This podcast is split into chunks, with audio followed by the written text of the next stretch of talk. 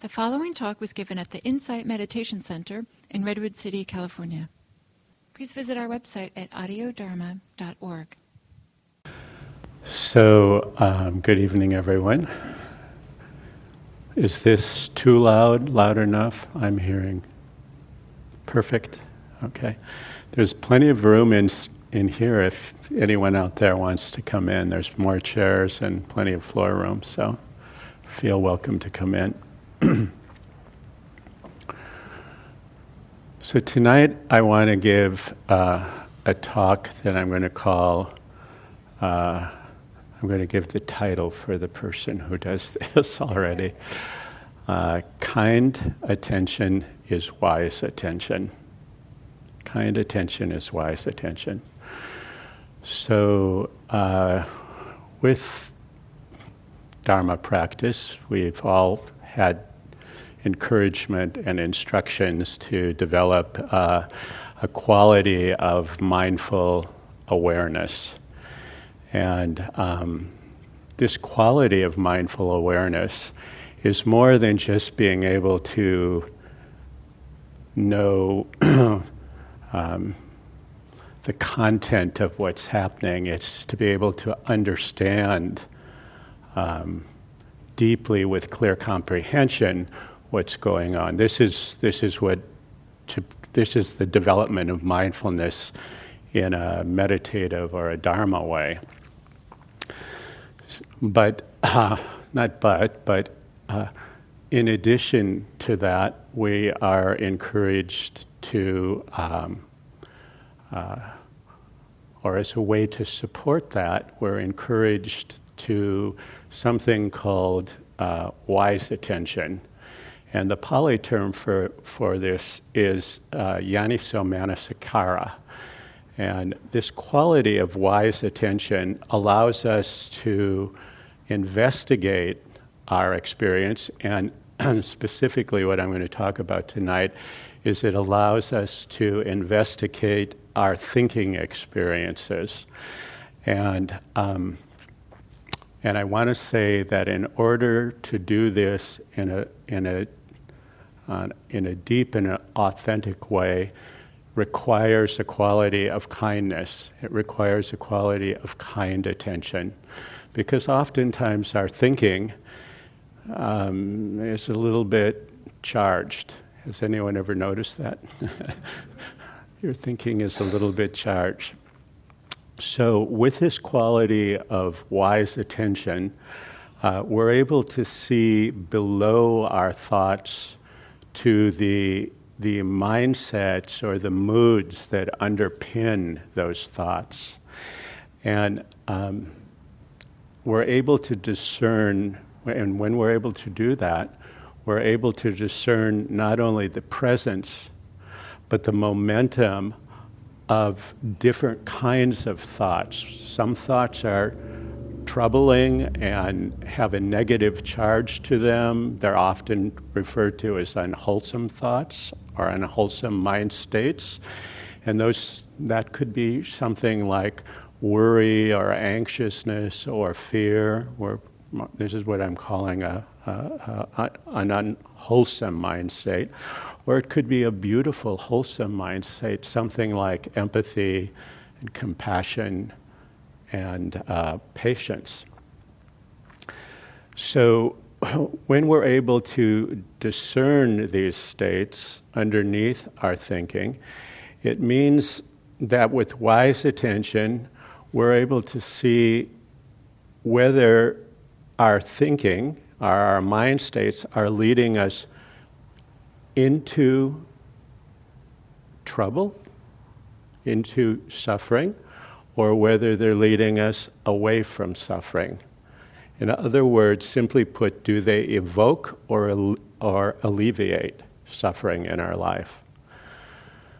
So, if we bear in mind that when we're doing this practice, we're not necessarily practicing to um, um, attain any kind of particular um, uh, blissful, mindful, Uh, or blissful meditative state, although that's often part of the meditation.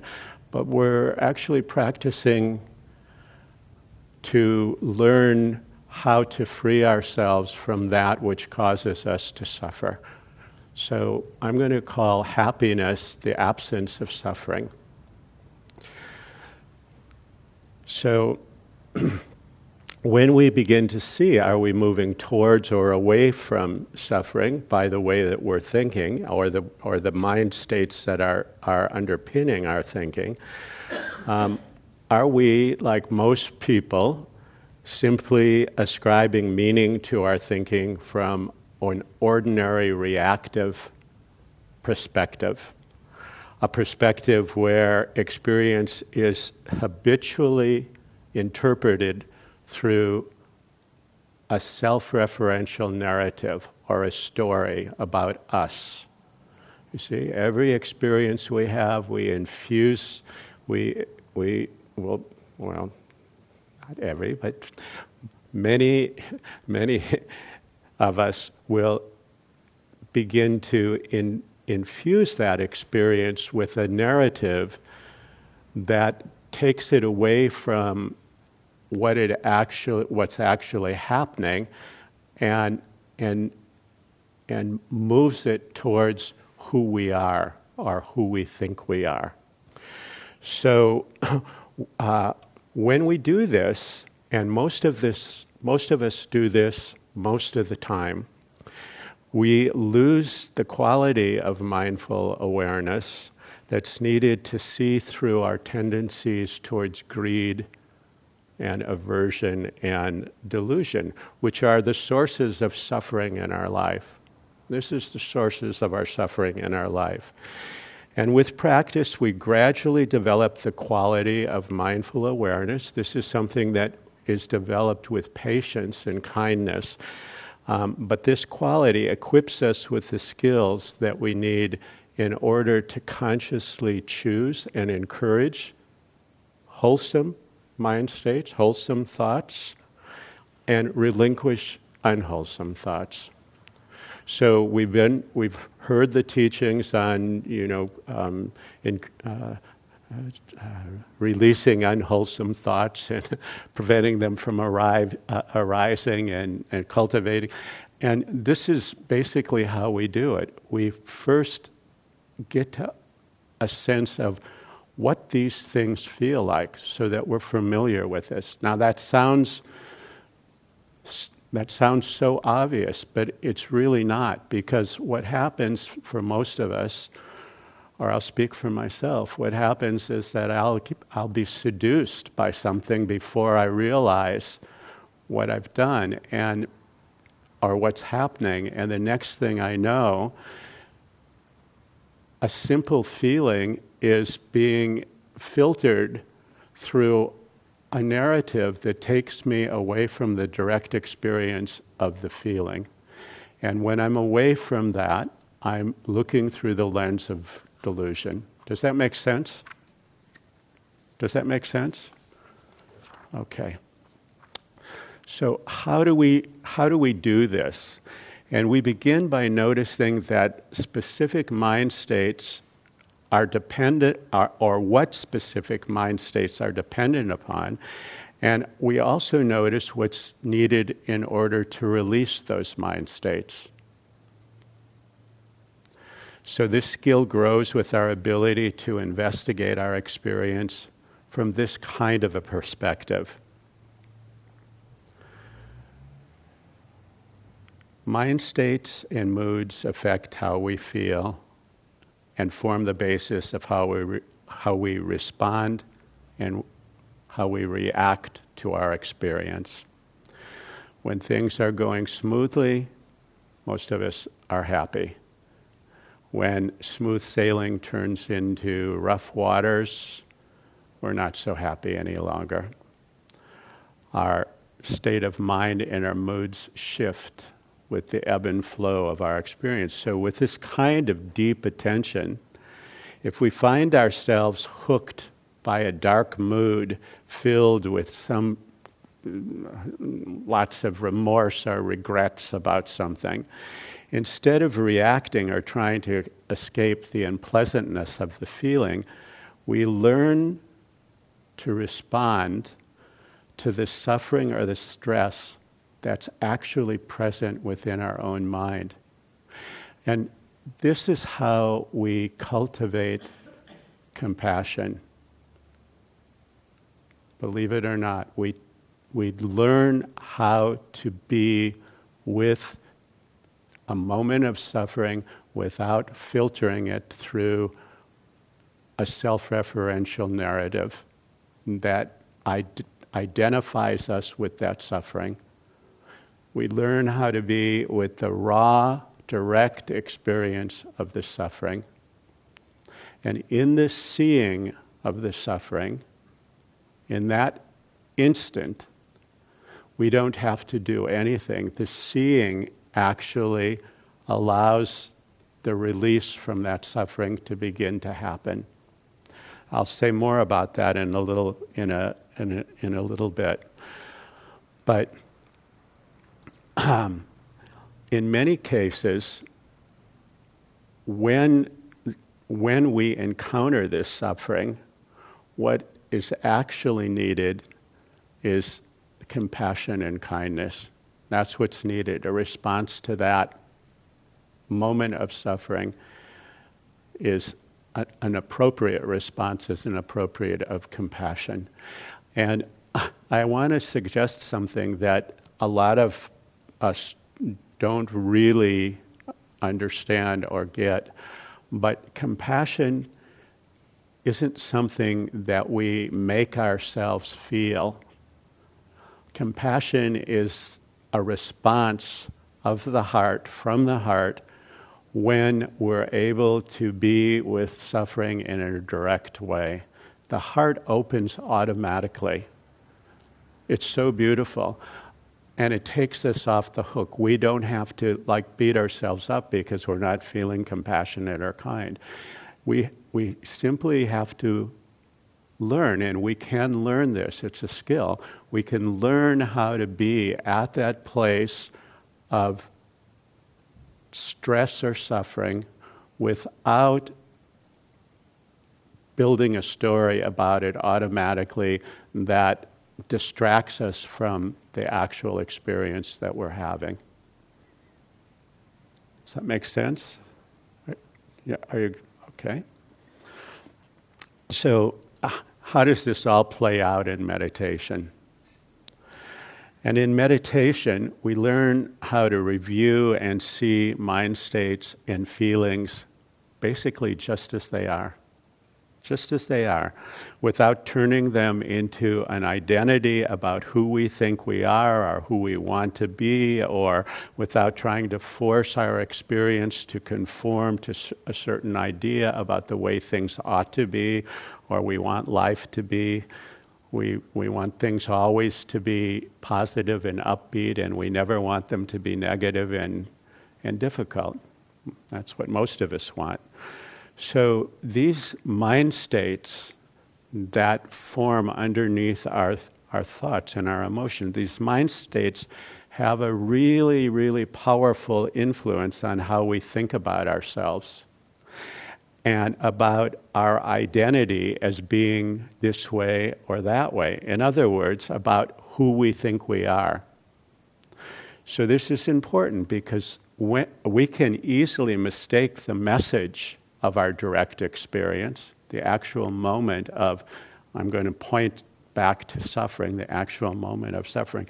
We can mistake that, which is how things are, and turn that into a message instead of who we think we are. And these mistaken mind states become a deeply embedded aspect of who we think we are, and it's one way that we create a self that we strongly identify with. And when we do that, most of us end up in some sort of stress or distress or suffering.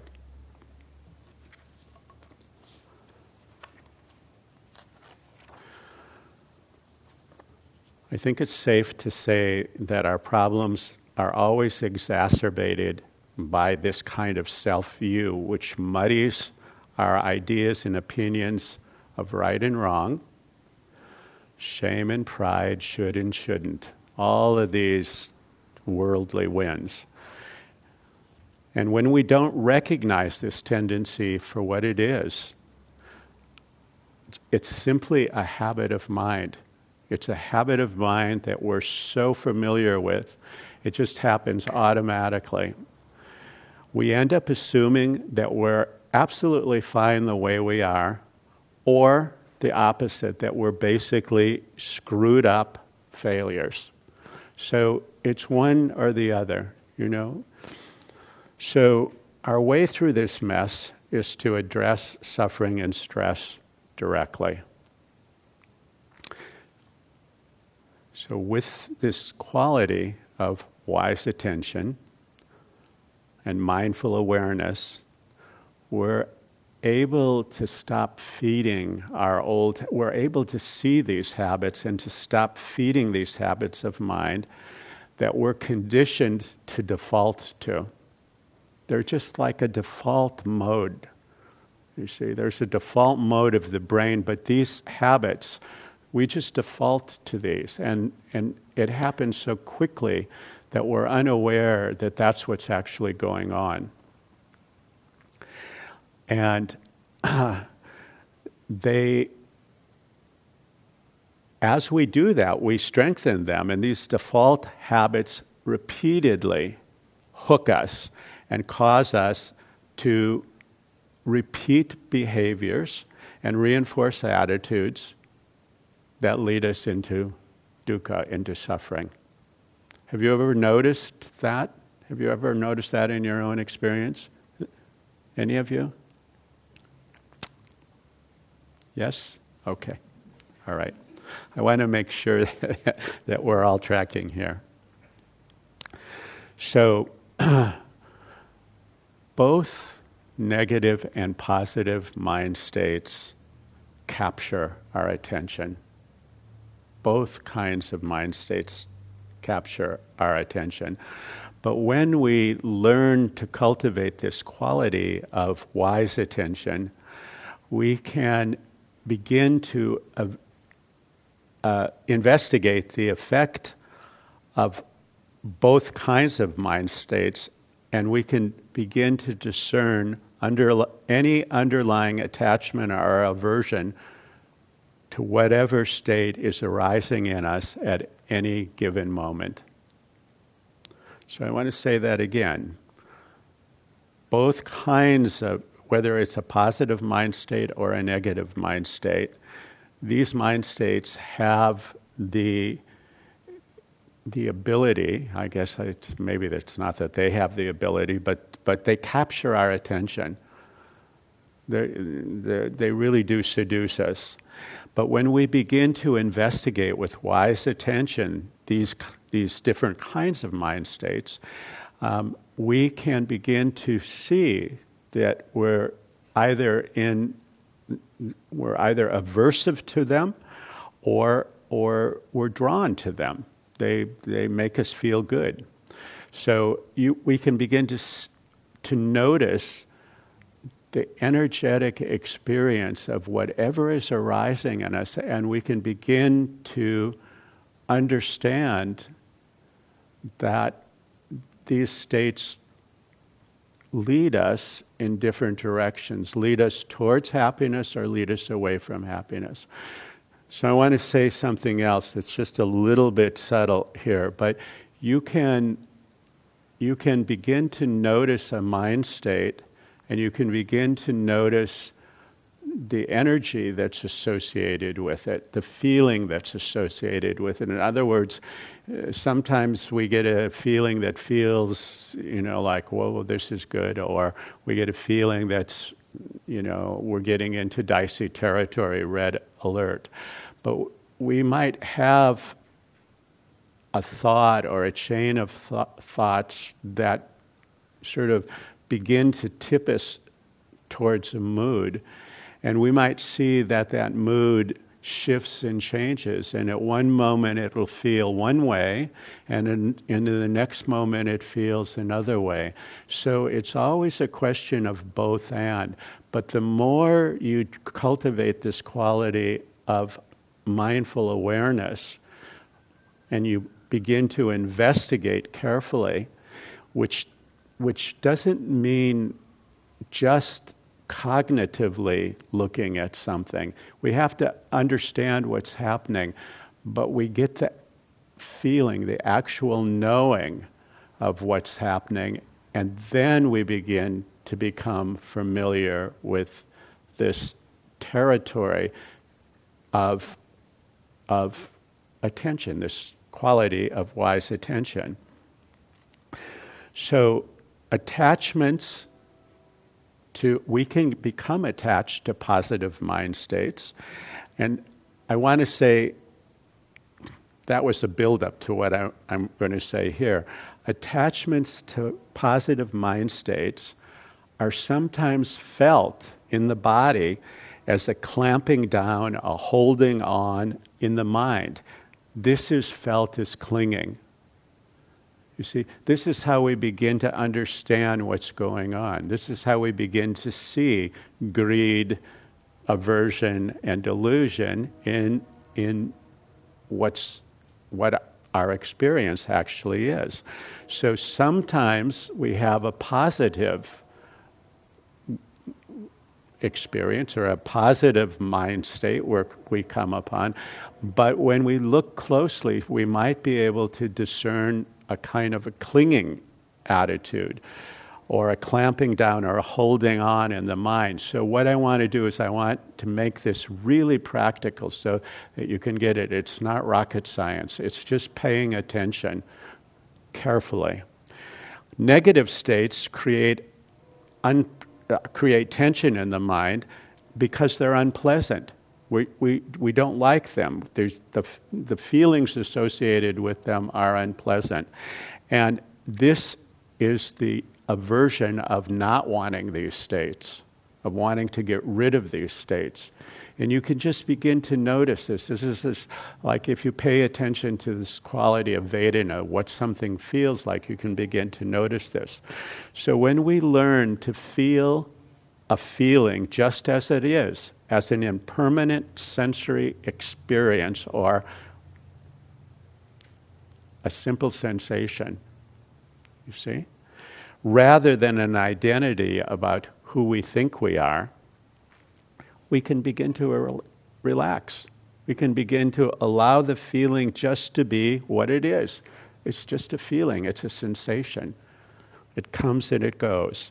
We can allow it to pass through us without holding on or pushing it away, or what most of us do, we make it an aspect of who we are. We identify with it.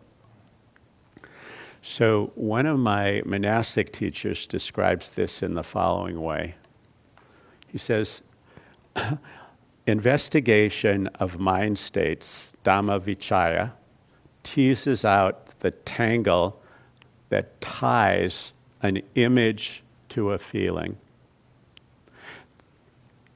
that turns into a reflex of holding or rejecting. So,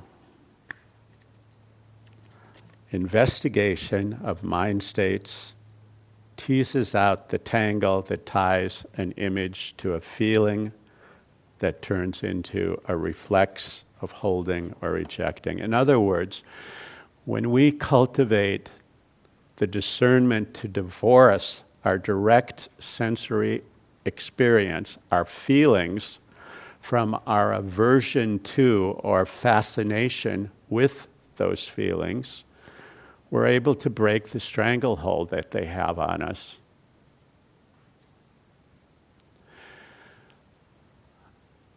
And then we can begin to put down the futility of trying to get rid of unpleasant moods or mind states or our tendencies to cling to pleasant moods or mind states.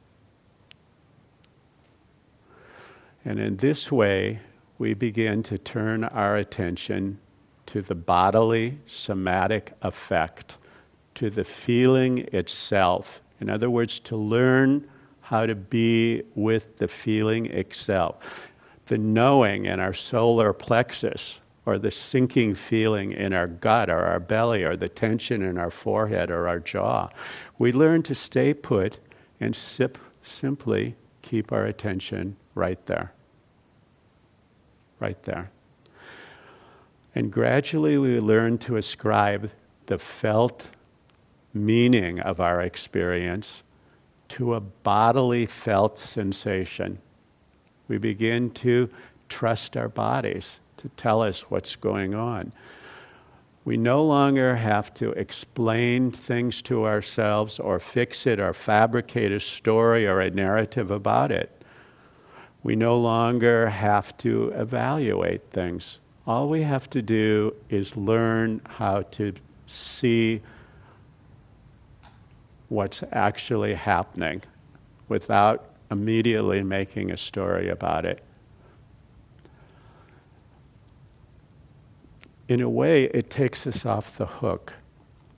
When we can simply be with the direct seeing that comes from this quality of mindful awareness, the seeing itself of suffering opens, opens a quality of spaciousness that allows us to be with that in a way that's not filled with resistance and rejection, with struggle, with fighting, with judgments and confusion. It allows it to just be right there. And oftentimes, the suffering is actually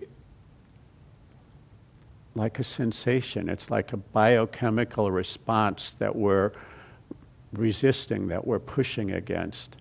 But when we can learn to just allow the feeling to be a feeling, a sensory experience, then we can see, oh, this is a moment of clinging, or this is a moment of wanting things to be otherwise. This is a moment of aversion, or this is a moment of wanting. We can begin to see desire and aversion and delusion in that moment. That's what vipassana is the seeing of these qualities. And, and when we can do that, we can see that these experiences simply arise and pass away like everything else. They, they're known simply as experiences that come and they go. It doesn't mean that they're not true. It doesn't mean that they don't have influence on us. It just means that they aren't who we are. And when we make them into who we think we are, suffering is sure to follow. Is sure to follow. So, in in my own practice, I look very, very carefully at um, the quality of the experience that is underneath the content of the thought or the emotions. I look for the, the feeling. Does this feel positive? Does this feel negative? Is this, and in that is am I going down this rabbit hole or am I going towards freedom from, from, the, from the rabbit hole? And I've learned to be patient and kind with myself because I mess up all the time. I mess up all the time. That's why, why I started this talk saying kind attention is wise attention. It's only when I could, when I learned how to be kind to myself, that I learned how to pay attention more carefully to what was happening and not to get drawn into identifying with, with my experience in a way that I no longer could understand what was happening to me. So, when this happened, the tightness in my chest or belly began to release.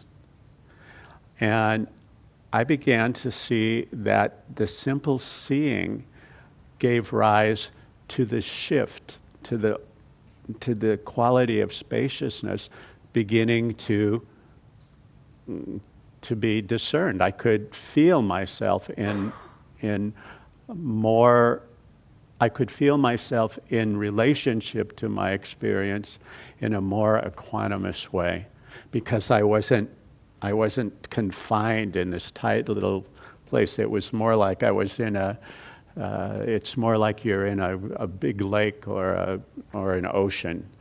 So it's easier to deal with things when they're spaced. It doesn't mean that your problems go away, it just means that you're able to be in relationship to them in a more equanimous way. And this comes through this quality of learning how to see when we this seeing is what allows the mind state to change and through this seeing is how we investigate with wise investigation our wise attention. So this same teacher talks about this or or helps helps helped me understand how to do this by giving this simple instruction.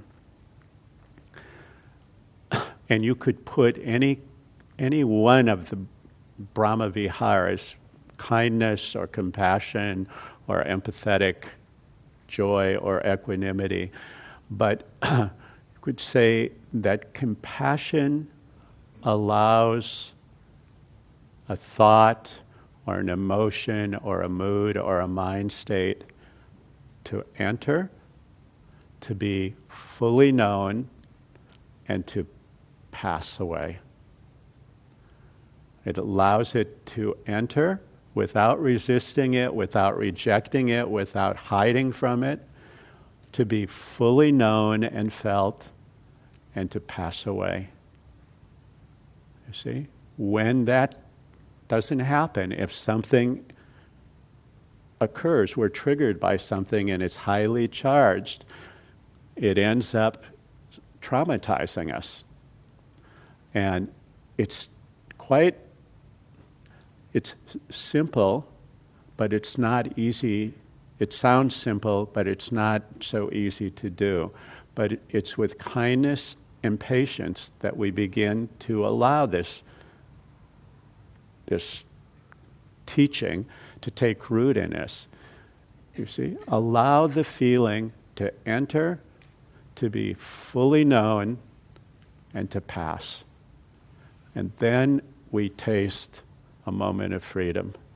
And then we see that we're not responsible. We can, we can literally learn to be friends with ourselves. We can forgive ourselves for being flawed or for being less than we think we should be. We can forgive ourselves for even thinking such ridiculous judgmental thoughts about ourselves. Most of us think that way. Some of us don't. But, you know, it's when we begin to meet ourselves with this type of kindness that things begin to shift. And it doesn't happen instantaneously. It happens with practice and over time. But the ways that we do it, some of the things that I talked about are the ways that we actually do it. We learn how to not reject our direct experience. We learn how to meet our, our experience directly.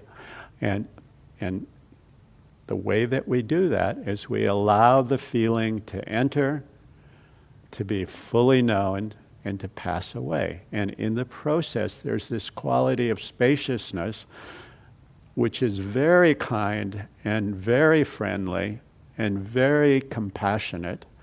This is what compassion is. And in that way, we begin to free ourselves from the kinds of things that were drawn to and cling to and desire and the kinds of things that we don't want and to the to the liking and disliking to the you know the worldly winds that buffet us about So, learning how to be with our experience in a direct and unembellished way is to be is is to be with our experience with empathy. We can investigate our experience by asking ourselves is there a need or a sense underlying this feeling of stress or tension that we're experiencing or contraction? And and if so you know what what is it trying to teach us? We might we might discover something if we make an inquiry like that. We might not. It might just be a question. We might have to sit with not knowing. Like during the meditation, I, I was like practicing with this, and, and I, I didn't quite know what the feeling was. I didn't, and then I realized, oh, this is the feeling of not knowing. Yeah, this is the feeling of not knowing, and the feeling of of the not knowing, there was a quality of aversion that was present to that because I wanted to know. You see? That was, can I, can I be with not knowing without being in aversion? You see? So again, I want to say, and I'm not meaning this in a, in a flip or cavalier way, but it's not rocket science. We just have to be friendly to ourselves. We have to allow ourselves to be human you know, sometimes we disappoint ourselves and other people, and other times we don't. We're great, and everybody thinks you're the greatest guy or greatest woman in the world, and you say, wow, great, I like that feeling. It's always both and. I just want to leave you with these thoughts. We don't have to resist or fight with our thoughts or our emotions or our mind states. They're completely normal, they're completely natural. We all have them. Sometimes we think beautiful thoughts, and sometimes we think thoughts that we don't have any idea how we could call ourselves a human being and be so low. But that's it. This is just what it's part, and this is what it's like to be a human being we can learn to see through the sense of identity that's embedded into our habitual default strategies, and we can learn to respond to ourselves and to others in a more friendly, kind, and grounded way. We can learn how to do this. These, this is, these are just skills. We can learn how to cultivate these skills. We can actually learn how to relax into the dynamic, ever changing ebb and flow of our lives that's unfolding from moment to moment to moment. Wouldn't that be nice if we could just relax and let the flow of life happen and not be buffeted about by it? I want to suggest to you that that is possible. You can do that. This is how we cultivate compassion for ourselves, and this is how we cultivate compassion for other people. We're all subject to, to this. This is what it's like to be a human being. And when we recognize this, the only thing the heart can do is to respond with compassion I was with a good dear friend this morning, and I was having a conversation a little bit along these lines, and I was saying, we, when we get through, uh, you know, our righteous indignation about this and that,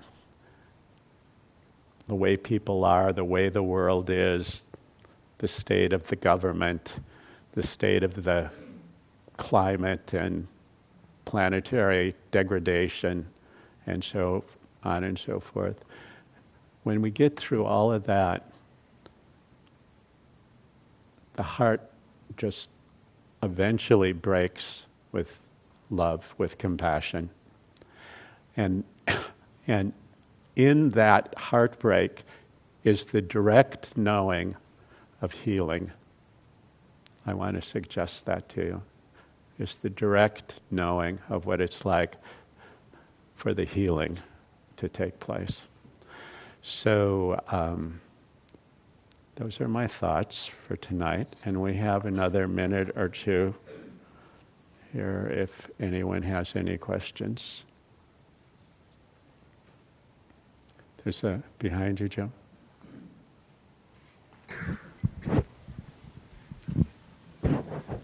Um, thank you for for your talk. Very um, informative. Uh, where does the concept of responsibility fits into what you describe here? The the concept of responsibility. Yeah, I mean, um, I don't know, responsibility for your actions or others for their actions. Mm-hmm. Um, you know, or things that happened to you or things that you did. Sure. Do you know what I mean? Because the, those evoke emotions and thoughts right. or things that will happen or that might have happened.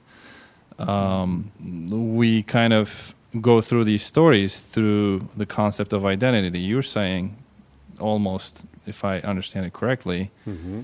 if we practice what you're saying to its completion, the identity completely dissolves.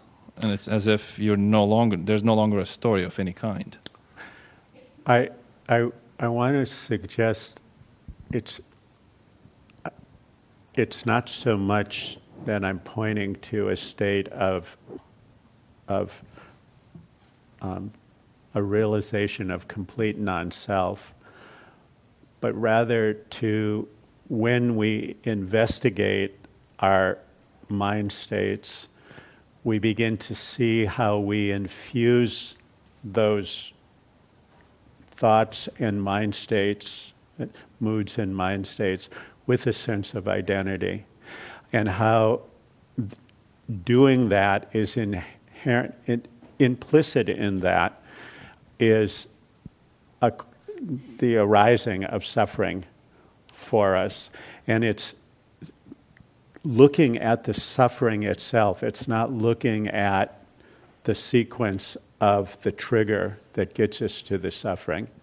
And so when we begin to actually connect with the suffering or with the happiness or whatever it is we're feeling, it doesn't have to be suffering. Um, but I'm using suffering as an example. When we connect with that directly, we can begin to see how the story that we built up around that simply begins to fall away. And that's different than ant- trying to do something to antidote our suffering, which is infused with the wish with an aversive quality that doesn't want it to be that way. We're simply looking and seeing what's happening. And, and compassion, this quality of compassion, doesn't mean that if something's unpleasant, it's suddenly going to not be unpleasant anymore. Compassion means that we have the courage and the capacity to be with the truth of the situation or our, our, our experience of it exactly as it is without abandoning ourselves or abandoning a, other, another person if we happen to be feeling compassion for another person, if it's directed towards another person. And in that kind of seeing, we know what our responsibility is. You see? And one of our I would suggest that, although it's not generally put in these terms, that it is our responsibility to learn how to stop beating the hell out of ourselves and to just learn how to meet our difficulties with this quality of clear comprehension that is the result of wise investigation and, and patience and kindness. So I, I want to finish tonight by saying kind attention is wise attention. Thank you. Thank you all.